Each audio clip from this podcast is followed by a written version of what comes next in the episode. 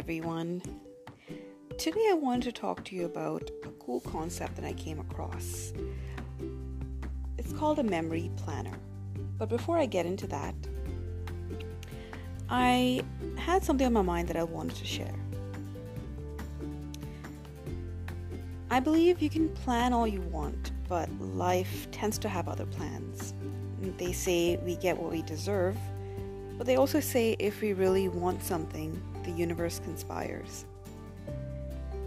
My experiences with life and death, death haven't made me bitter, but they've granted me a better understanding of the importance of living in the moment. Nobody knows what the future holds, but the present is all we have.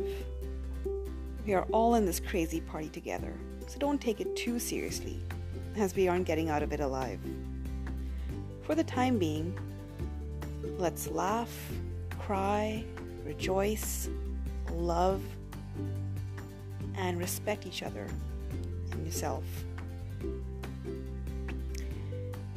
And now, going back to that memory planner that I was talking about, it's a super cool concept that I read on Amy Tangerine's blog.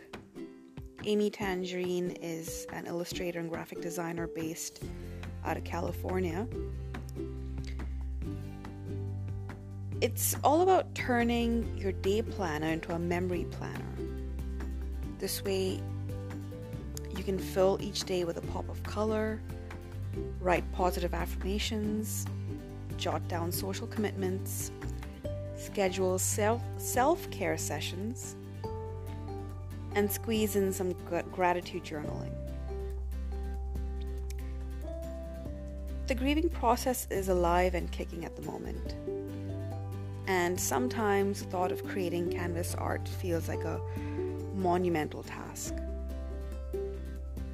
So this mini project that I gave myself melts my artist's block one day at a time. Take care.